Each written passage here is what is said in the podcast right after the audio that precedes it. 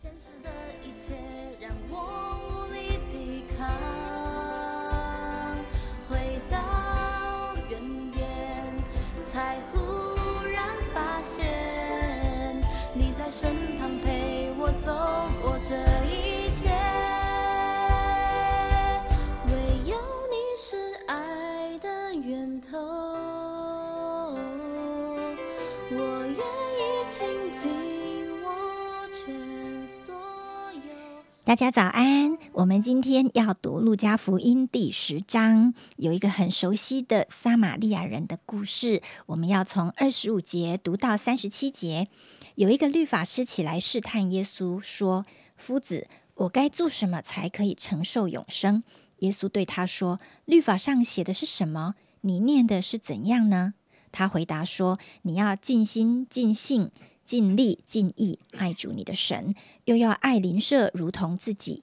耶稣说：“你回答的是，你这样行就必得永生。”那人要显明自己有理，就对耶稣说：“谁是我的邻舍呢？”耶稣回答说：“有一个人从耶路撒冷下耶利哥去，落在强盗手中，他们剥去他的衣裳，把他打个半死，就丢下他走了。”偶然有一个祭司从这条路下来，看见他，就从那边过去了。又有一个利未人来到这地方，看见他，也照样从那边过去了。唯有一个撒玛利亚人行路来到那里，看见他，就动了慈心，上前用油和酒倒在他的伤处，包裹好了，扶他骑上自己的牲口，带到店里去照应他。第二天拿出二钱银子来。交给店主说：“你且照应他，此外所费用的，我回来必还你。”你想这三个人哪一个是落在强盗手中的邻舍呢？他说：“是怜悯他的。”耶稣说：“你去照样行吧。”我们把时间交给黄斌长老。各位弟兄姐妹早安！又是一段我们所熟悉的圣经啊，这个又是算是。啊，事件呢，它不算是故事，是真的是有一个律法师来问耶稣。那当然，耶稣用了一个比喻的故事来回应这个律法师。我想，每次当我同样的读这样子的经文的时候，每次都说啊，我们要做好撒玛利亚人。那如果这样子的话，这个律法师不就得救了吗？你有想过？因为他还问耶稣怎么样可以得永生吗？那耶稣讲完这个比喻，你也照样去行。所以，如果你能够成为一个好撒玛利亚人，你就应该可以得救了。看到别人有需要去帮助别人，这是不是就是啊呃他得永生的一条路？如果你是这样解释圣经，那你真是解错了。为什么呢？因为有另外一个少年的官也是问耶稣说：“我当怎样行可以得永生？”你还记得吧？也是类似的问题。耶稣最后啊，律法你遵守了没有？他说：“啊，律法哪一条啊？”啊，就是耶稣讲完，他从小都遵守了。所以这些就是典型的犹太人。他们都是很努力的去遵守律法，可是他们对永生的概念非常的啊疑惑，不知道到底我这样做啊能不能得到永生啊？然后耶稣对那个少年人官说：“把你所有的变卖周济穷人，有没有？” 然后那个就忧忧愁愁的走了。我想这个律法师也是一样，他也是想要靠遵守律法来得永生嘛。所以耶稣就说：“律法。”啊，你难道不知道律法？你是律法师，你当然知道律法啊，对不对？律法上写什么？耶稣反问他，他就说：尽心尽意尽力爱主你的神，又爱邻舍如同自己。哇，标准答案，律法的总归就是爱神，就是爱人嘛。所以你能做吗？耶稣回答说：你若这样行，就必得永生。我想从整个旧约的律法当中，只强调一件事情：你若能行，就必得永生。但是律法的行不是行一条两条，律法的行是要行全部。一个人若犯了律法的一条，就犯了所有的律法。这样谁能得救吗？就像那，耶耶稣跟他们，哦，耶稣说这样有钱人进天国比骆驼穿过针眼还难。其实都在讨论一个得救得永生的问题。那如果我们基督徒读完这个经文，然后我们的结论就说：对呀，我要做这个好撒玛利亚人，我要帮助有需要的人，我就可以啊，这是神的心意，这样就可以得救、得永生。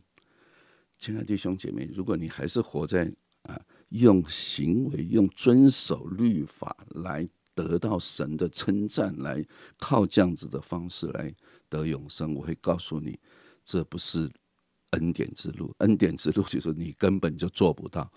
所以有人有解经讲，就说，其实这整个过程当中，神不是要你成为。撒玛利亚人，神是告诉你，你就是那个被打的半死的人，了解吧？那个打的半死的就是你，谁能救你？祭司从旁边经过，他能救你吗？立位人从旁边经过，能救你吗？就是一个没有律法的撒玛利亚人来救他。耶稣就是那个真正的好撒玛利亚人，他才是真正能够拯救你的人。他付上了所有的代价。他今天不是付两个钱银子，他是把整个生命都给了你。所以很多时候我们在。解一些圣经的比喻，解一些圣经的经文的时候，真的求主帮助我们，开启我们，让我们能够从整个圣经的启示啊，完整的来啊，来读圣经，来解释圣经啊。否则的话，我们仍然在新约当中，我们好像还是认为我多做一点好事嘛，我多做一点善事嘛啊，然后就可以得到啊，得到永生，得到上帝的称许。我想，我不是说基督徒。不要学习撒玛利亚人去帮助别人，那是另外一件事情，那个跟得救一点关系都没有。那是一个重生得救的人生活所见证出来的爱，而不是因为你这样子做，所以你得到啊得以重生，得到新生命。我想这因果的关系，我们一定要先搞清楚，否则的话，你也是谈一个啊劝人为善的宗教，跟犹太人有什么两样呢？所以，我想这一段圣经很很值得我们去思考的啊。耶稣为什么到最后跟那个少年的官说：“在人不能的，在神凡事都能，对不对？”因为耶稣的门徒说：“这样子谁能得救啊？对不对？有钱就要去帮助别人，确实，你如果靠遵守律法。”要去得救真的是很难，因为律法上规定，你看到别人有，你塞住怜悯的心，你就犯了律法。所以当时的犹太人当中有很多这样子需要的人。今天在我们的社会不也是一样吗？我们在万华福音中心，你往北走，龙山寺附近一大堆游民，你要去帮助他，你每个机会都去帮助他。你帮助完这个，还有第二个。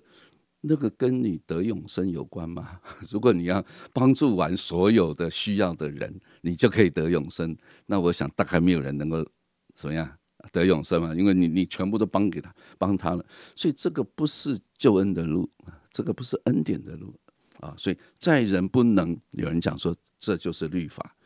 在神凡事都能，这叫做恩典。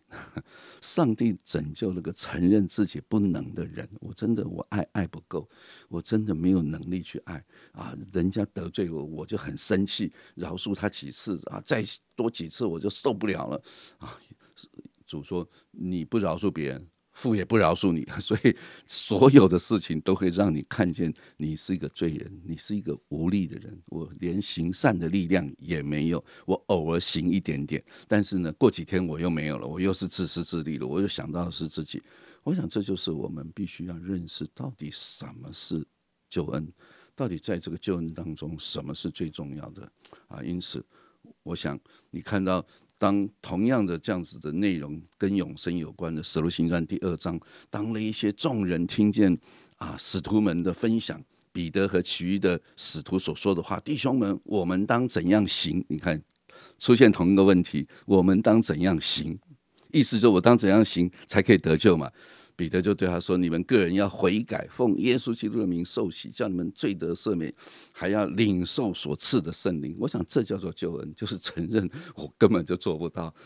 你要接受耶稣基督的救赎，接受圣灵的更新，圣灵的充满，圣灵在你里面来翻转你这个人，来重生你。我想这就是基督的信仰啊。同样的状况，大家都在寻求永生。很多时候，我们基督徒也以为啊，你。”已经信主了，其实你还是只是在做另外一个善事而已。好，盼望这样子的真真理常常存留在我们的心中。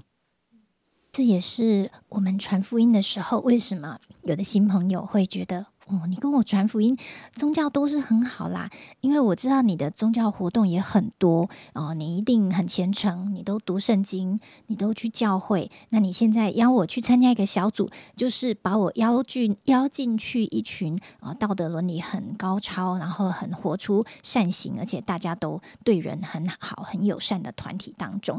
哦，我觉得这是一个呃错觉，但是有可能我们在传福音的时候，或是我们的生命表达出来的是用行为在讨神喜悦，或者是我们嗯、呃没有那个生命，不知道我们自己里面的那个本质，真的必须紧紧的连接在神里面，我们根本毫无行善的能力。没有这样体会的话，我们真的很有可能在传福音中，哦、给人一种啊、另外一种。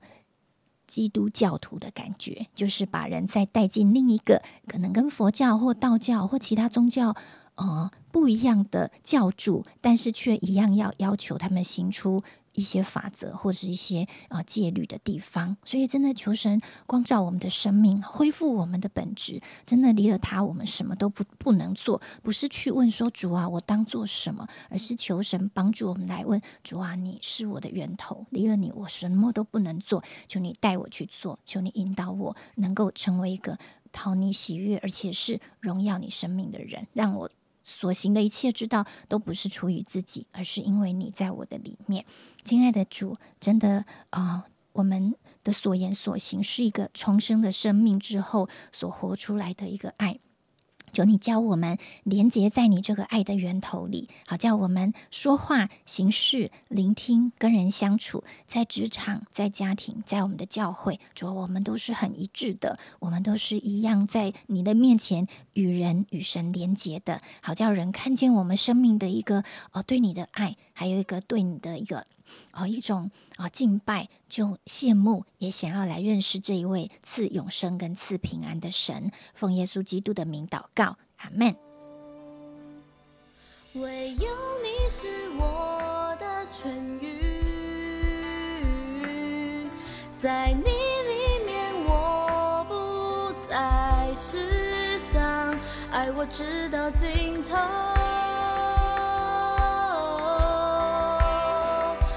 直到尽头。